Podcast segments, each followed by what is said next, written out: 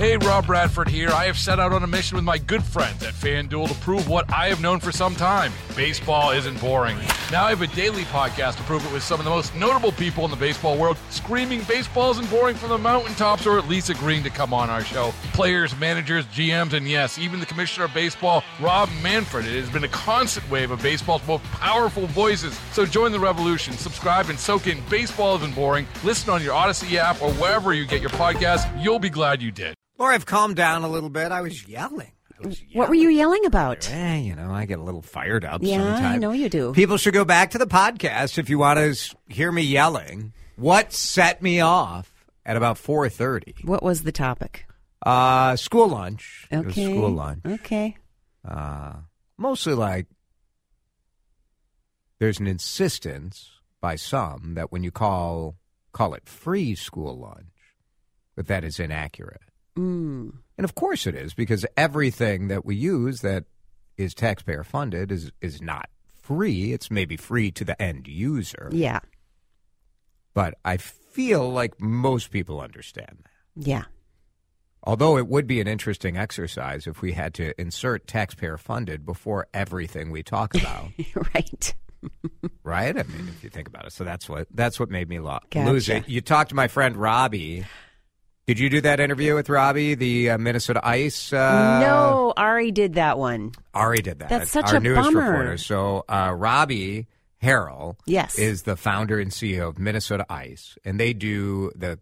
Uh, if you ever are at a bar and you have a super clear ice cube, so Mm-hmm. clear you almost can't see it, that's Minnesota Pure and Clear Ice. That's one of his companies. Oh, cool. Um, but he also does sculptures, Yeah. big sculptures, and they they. I texted him today. I'm like, I hope you like. What are you going to do with all that stuff? Because they made all these blocks to make uh, a, a massive ice maze out at the Vikings uh, location. So the blocks are already made, you're saying? 350 tons Wow. of ice already made. what do you do with it? So he's Right. he said he's going to try to try to hopefully use it for some fun free community events. They Yeah. can store it for a while, Yeah, good. but I'm curious about the Maple Grove ice castles. Mm-hmm. Any any city's ice castles or you know anything that depends on winter, snow, ice, cold, all of it. I was talking to somebody about Hockey Day in Minnesota, Right. Which is in January. When That's an outdoor Day? event. When is it? It's. uh I mean, the good news. It's January 25th. Okay. It's in Warroad, though. It is in Warroad. this Well, year. that's a good sign. Good. I feel like, but even uh, Paul was saying that northern Minnesota may not have snow Right. this year. Um, he also said this morning that while there is snow expected in the early part of January, uh, the European model is suggesting that we are not going to go below zero for the entire month of January. Wild, right? Isn't that crazy? Now, I, and I have mixed feelings on this, right? Because as a personal individual Mm-hmm. in one moment in time, I love it. it makes life easier. it sure does. I, know. I'm driving on Friday. Like, I'm glad that I'm not going to be driving through a snow or ice storm. Yeah. And I and maybe tomorrow we'll get Paul or somebody on to talk about this because I know we're in this super El Nino Mm-hmm. cycle. And El Nino is part of the weather, right? Like it's just this happens every once in a while. You get one of these years. I'm curious how much of this is the the you know warming, the Mm-hmm. climate change, and how much of this is it's just a weather cycle. Just the odds. Right. We yeah. just it's the super El Nino. It's a very strong El Nino, and yes, still the trends are what the trends are. But I, I sometimes worry that we're quick to like put a climate answer Yeah. on something that's that's weather.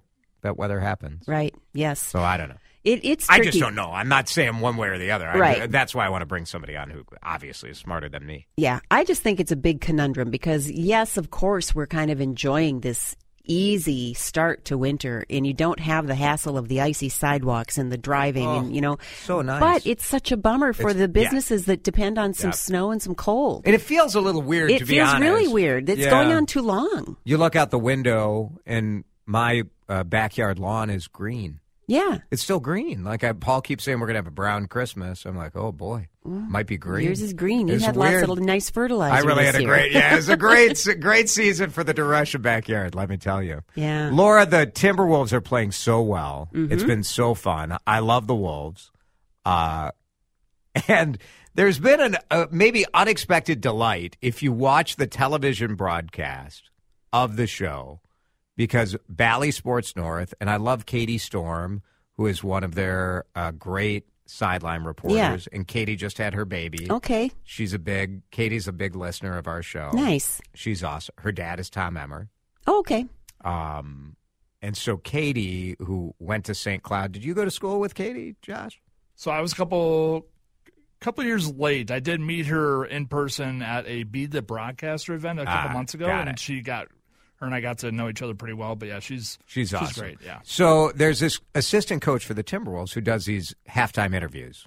His name is Micah Nori, and throughout uh, the NBA world right now, he's being called the Ted Lasso Oh, great. of NBA coaches. Listen to some of the snippets of him at halftime, right before the third quarter, uh, here from Bally Sports North. I love it. I love it. It's so good. It's so good. It's Yeah. so good. I've I've seen some of these, and you're like, this has to be a bit. Well, that's what I'm wondering. Is this just his personality, or is he kind of picking up on the Ted Lasso funnies?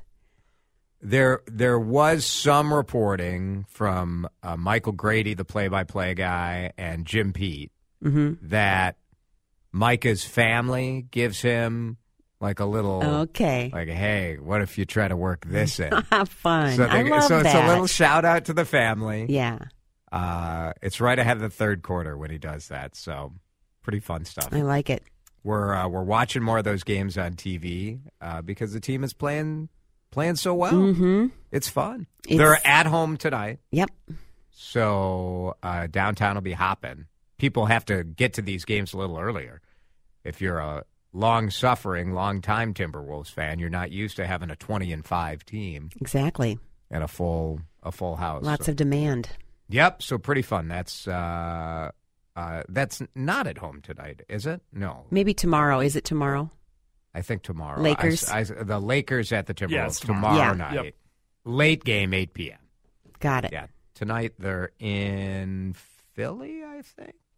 Uh, they just were I think they're uh, 6 o'clock or- tonight Yeah, yep.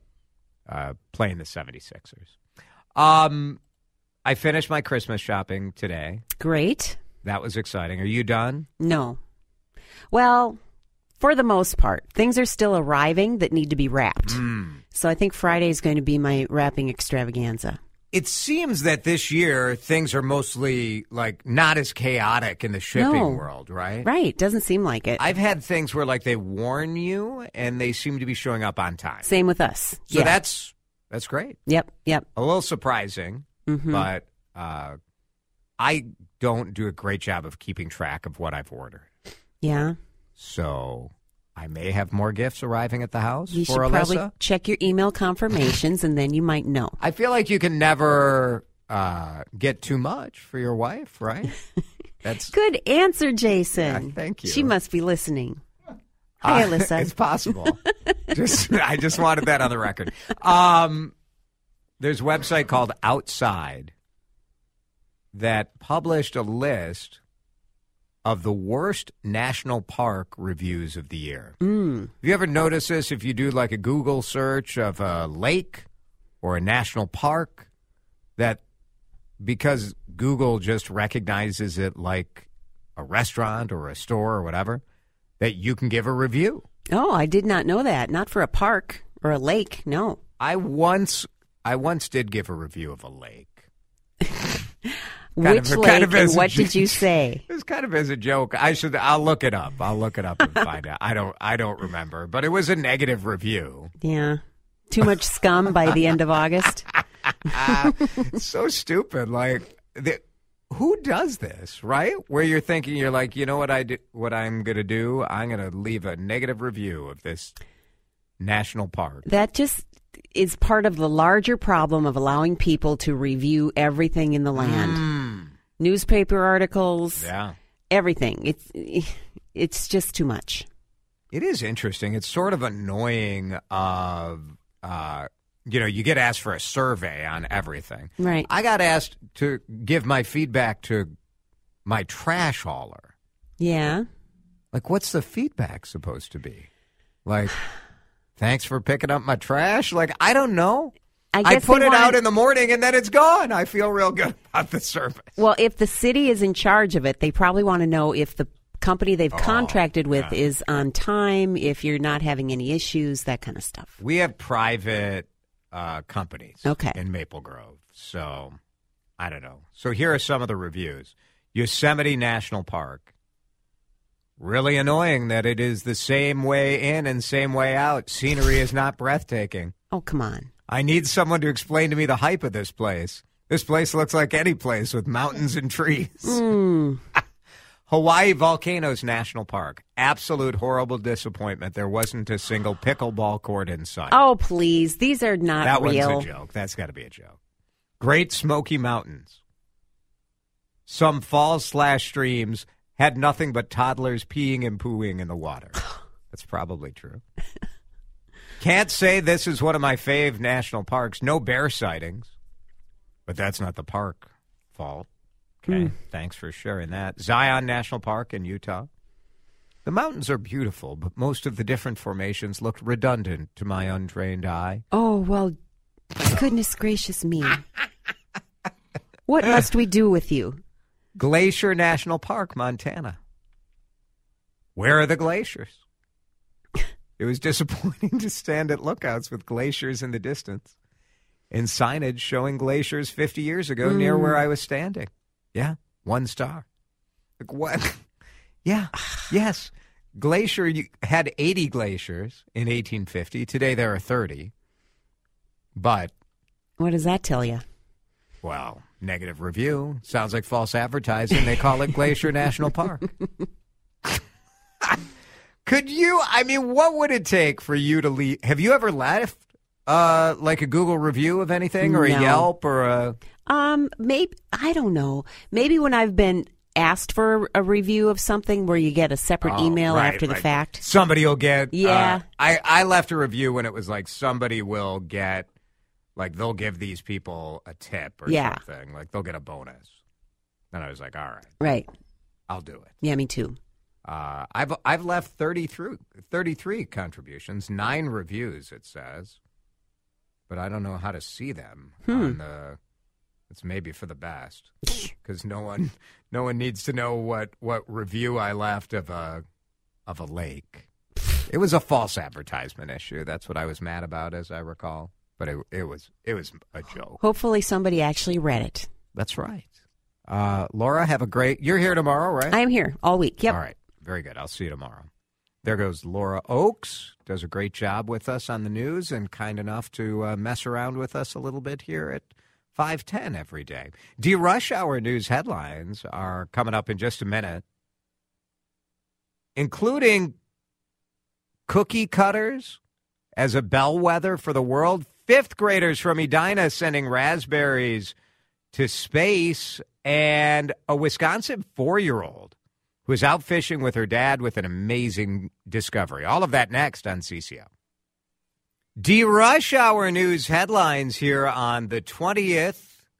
Jason DeRusha with you. How about cookie cutters as a cultural bellwether? New York Times with that story today. Ann Clark is the largest cookie cutter manufacturer in the United States just after the 2016 election. Uh, They noticed that the percentage sales of the Hillary Clinton and Donald Trump cookie cutters were roughly aligned with the vote. Last spring, guitars and musical note shapes began selling at a rapid clip just as Taylor Swift was starting her Eras tour. In July, the lipsticks and the convertible cars started going nuts because of Barbie. Pretty interesting stuff. This this uh, Ann Clark is the company that makes the cookie cutters that you find at like Williams Sonoma and a lot of the they're uh, made in the United States. Most cookie cutters that you order online are made in China, and so they're slower to respond to trends. In Rutland, Virginia, at the factory, they can just kind of create stuff, throw it out in the market, and see what happens. A llama was the big hit in 2019. This year's breakout star is a gnome. The company says it's because of the success of cottage core, which is an ethos that embraces rustic living. Pretty interesting. They were going to do research and decide as they expanded overseas, like what to create, and instead he just released 750 different shapes abroad and saw what worked. Teddy bears in the UK taught him about the importance of the teddy bears in that culture. Many Britons keep those past childhood. Geese cookie cutters in Germany introduced him to St. Martin's Day, a holiday whose centerpiece is a roast goose. Four Edina fifth graders are sending raspberries to space. Star Tribune reporting about the microgravity based science experiment.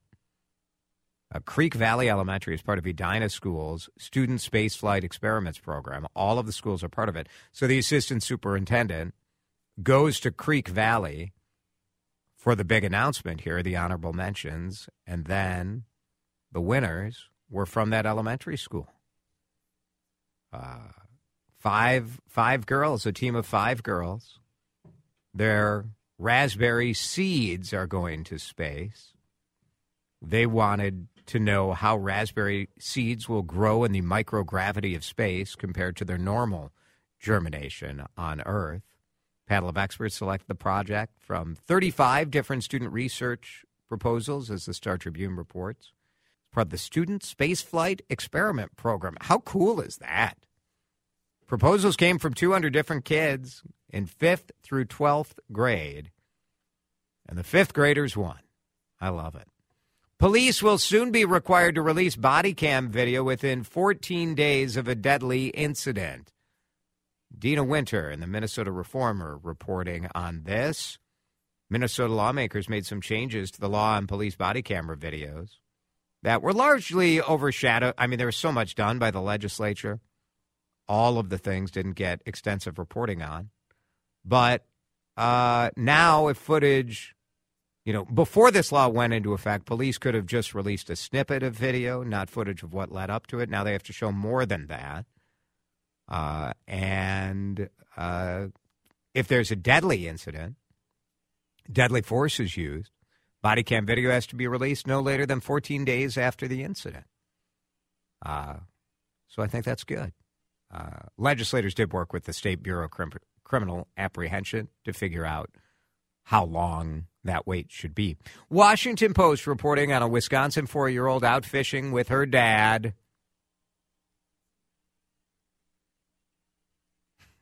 Henley Wallach had one wish.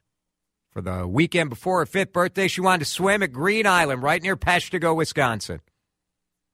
But on August 13th, she and her father get in a boat, go out to do some fishing, look down in the fish finder, and are like, huh, that looks weird. It was a shipwreck. Wasn't marked on the map they've been using for navigation. It was in a well known area. So we figured, well, so many people are out in this area, it must not be important. But in fact, the Wisconsin Historical Society was sent the coordinates, sent the information. And what Henley Wallach and her dad probably uncovered were the remnants of the George L. Newman, a 122 foot long ship that was abandoned during the 1871 Peshtigo fire, one of the deadliest wildfires in U.S. history. Dad and daughter have been exploring the lakes and rivers of the Midwest together from the beginning. Her first boat ride was just two weeks old. Uh, they found uh, a bunch of tires at the bottom of a lake in the boundary waters when they were here in Minnesota. They found parts of small boats and ice shacks, but to find this ship is pretty awesome. Washington Post with that story. It's 532. That's the DeRush Hour news headlines. In just a couple minutes after we do traffic and weather together, uh, the editor of Twin Cities Business, Adam Platt, published a letter to the editor or a commentary in the Star Tribune this week that has been lighting up social media, the comment sections. Adam blames everyone for the decline in downtown Minneapolis, and I think he's largely right. We're going to talk about it next here on CCO. No Hey, Rob Bradford here. I have set out on a mission with my good friends at FanDuel to prove what I have known for some time baseball isn't boring. Now I have a daily podcast to prove it with some of the most notable people in the baseball world screaming baseball isn't boring from the mountaintops or at least agreeing to come on our show. Players, managers, GMs, and yes, even the commissioner of baseball, Rob Manfred. It has been a constant wave of baseball's most powerful voices. So join the revolution, subscribe, and soak in Baseball Isn't Boring. Listen on your Odyssey app or wherever you get your podcast. You'll be glad you did one's to blame but all of us for fraying our urban fabric. It's a very interesting opinion piece that Adam Platt, Twin Cities business editor, uh, joins us in studio to talk about this piece. It's generated a lot of conversation. Adam, it's good to see you. Hey. Uh, the premise here, you described the premise. Well, I just was sort of getting there was a Minneapolis Foundation report about how to fix downtown, and I was just like, well, you know, I've been kind of want, thinking of writing something for about a year. And I thought, well, maybe now's the time. And I just sort of feel like the lack of a sense of urgency in this community about downtowns is sort of, it was just sort of getting to me. And I just was kind of fed up. So I thought I'd take aim at everybody except myself. That's you are you emerge faultless Right. in this piece. Uh, you also, I didn't, I didn't. I was not blamed. I've I've been here most days for the last 20 years. So I love this downtown. I know you do too. So I think that is useful for people to know. It is sometimes it I feels love it more than most people. I, and I think you and I have something in common because we're from Chicago. And the difference in Chicago is that downtown Chicago is the center of the universe if you live in the Chicago area. And I think the thing that I've always noticed up here is that the larger community is not invested in the downtowns. If you're suburban, if you don't come downtown, it doesn't really matter to you. yes. It could dry up and blow away, and you wouldn't, uh, you know, uh, Southdale's still there. I've always been surprised in my family that lives in suburban Chicago, like they don't go downtown that much, but they are Chicagoans. Right. And here, you definitely, we're a very suburban population. I think people forget about that. Yep. Minneapolis is 420,000 people. In a metro area of three plus million.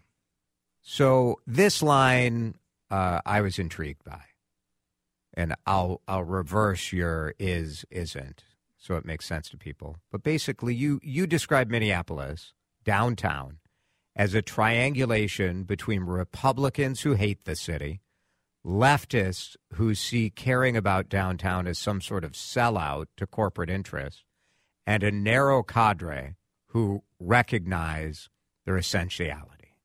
What do you mean by that? Well, I just think that the the people who really buy into to the idea that downtown's important, it has to stay vibrant, is just not enough of this overall community, and too much of it is political. Too much of it it is rooted in an orthodoxy. So many of us are just so ideological right now, and it's like there are people who I think would like to care down about downtown, but they sort of feel like it's just it's wrong for my political identity. And and by th- those people you're referring to, you know, Minneapolis is a range of people who are more centrist Democrats to socialist Democrats, or Right. to socialists. Yes. Um, But the suburbs are broader politically, and so I'm include. You know, suburbanites. I've sat with suburbanites in bars and restaurants in the suburbs, and they talk about downtown. I'm like, wait, wait, wait. Now, come on. When's the last time you were downtown? I'm surprised at the level, uh, and I describe it as sort of a gleeful celebration anytime there's a crime in the city Yeah. by a certain element. That's true. where it reinforces their belief that the city's unsafe. It's not a constructive, like, oh, let's do something about crime. It's a dancing on, uh, There you go. yeah, we told you. It's very strange to me. Yeah, it is. I, I- really, I mean, I, I don't mean to convey a sense of hopelessness, but I don't. Somebody said to me, you know, you didn't present many solutions, and unfortunately, I don't have solutions to this one. Why do you think, and why do you believe that uh, urbanists who want density, who want walkable neighborhoods, who want successful transit, don't talk that much about those sorts of things in the downtown central business district core? I think because of that quote you just gave earlier, which is I think a lot of contemporary urbanism is tied up with leftist politics. And the problem is, is some of the challenge about downtown is public safety. And I don't really think people who view themselves as leftists want to talk about public safety because any solution that involves police or law enforcement to them is counterproductive. I think they recognize that downtown is important, but they don't want to acknowledge people need to feel safe when they're here because then you have to start talking about law enforcement. And so, really, let's just avoid the topic. I, it's not that I think they don't care about downtown, but I think it's just too bound up in stuff that is not their political beliefs to talk about, which is the same point I was making about public transit.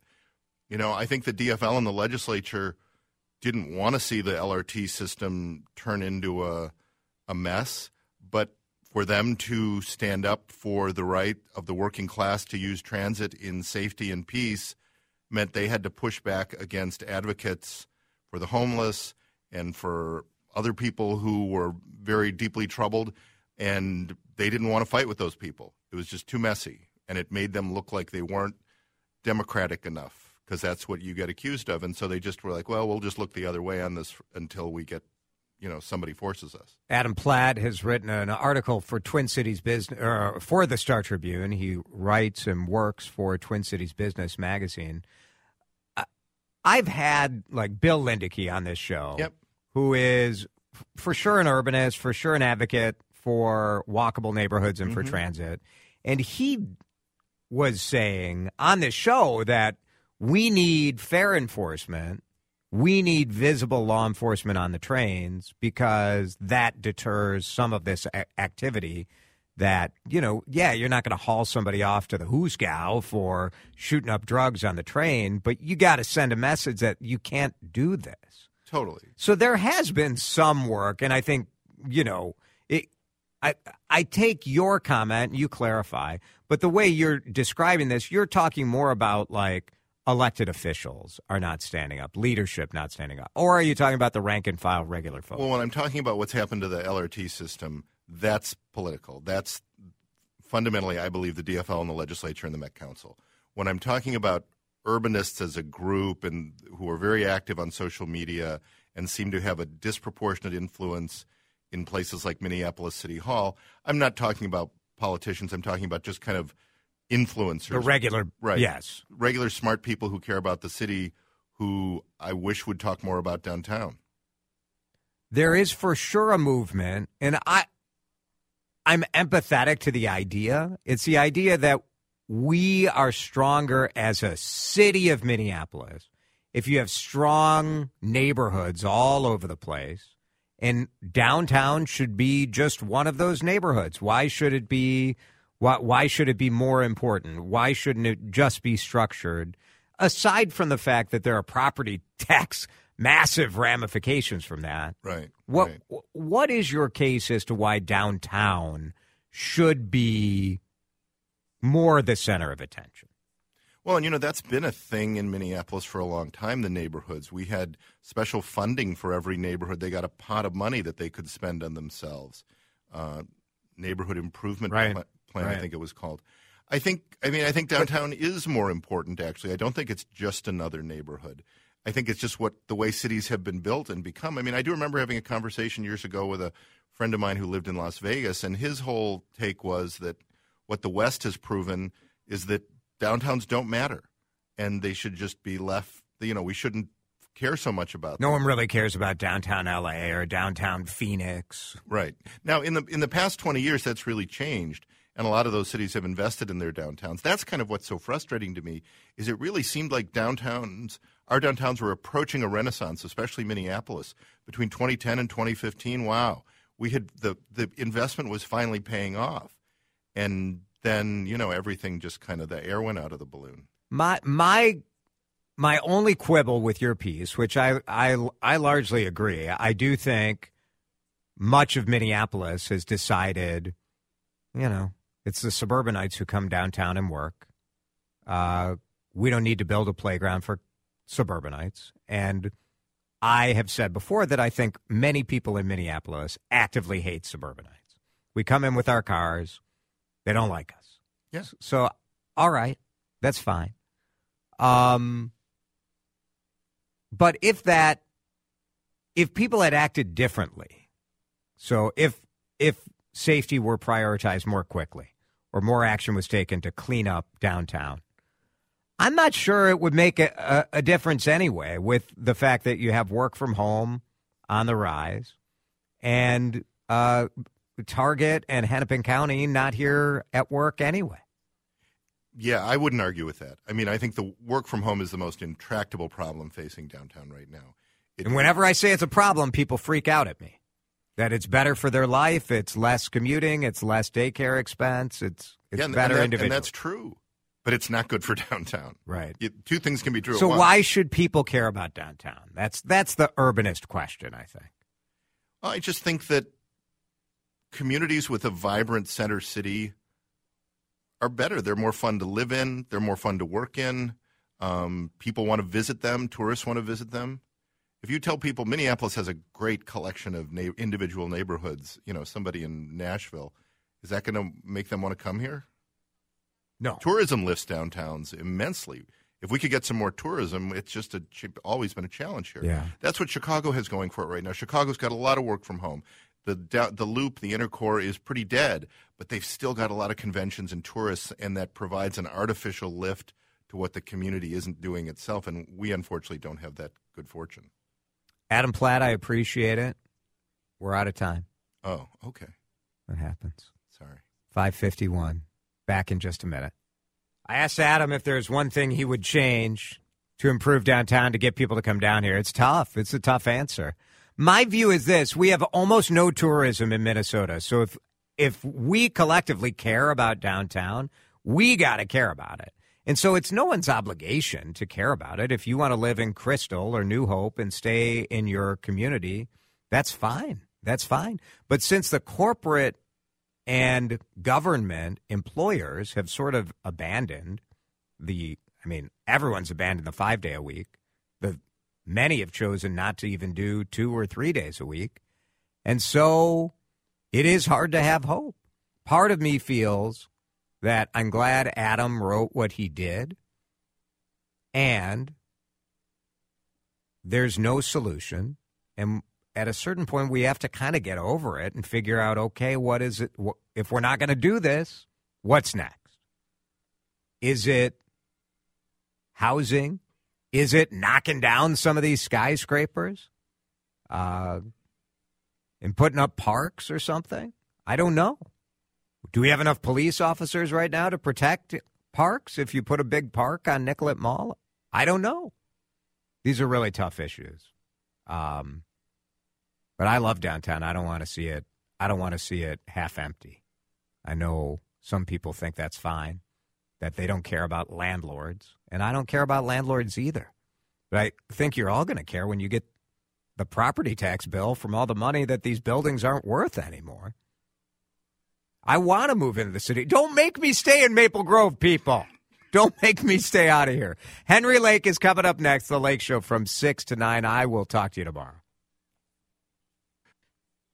Hey, Rob Bradford here. I have set out on a mission with my good friends at FanDuel to prove what I have known for some time baseball isn't boring. Now I have a daily podcast to prove it with some of the most notable people in the baseball world screaming baseball isn't boring from the mountaintops or at least agreeing to come on our show. Players, managers, GMs, and yes, even the commissioner of baseball, Rob Manfred. It has been a constant wave of baseball's most powerful voices. So join the revolution. Subscribe and soak in Baseball Isn't Boring. Listen on your Audacy app or wherever you get your podcast. You'll be glad you did.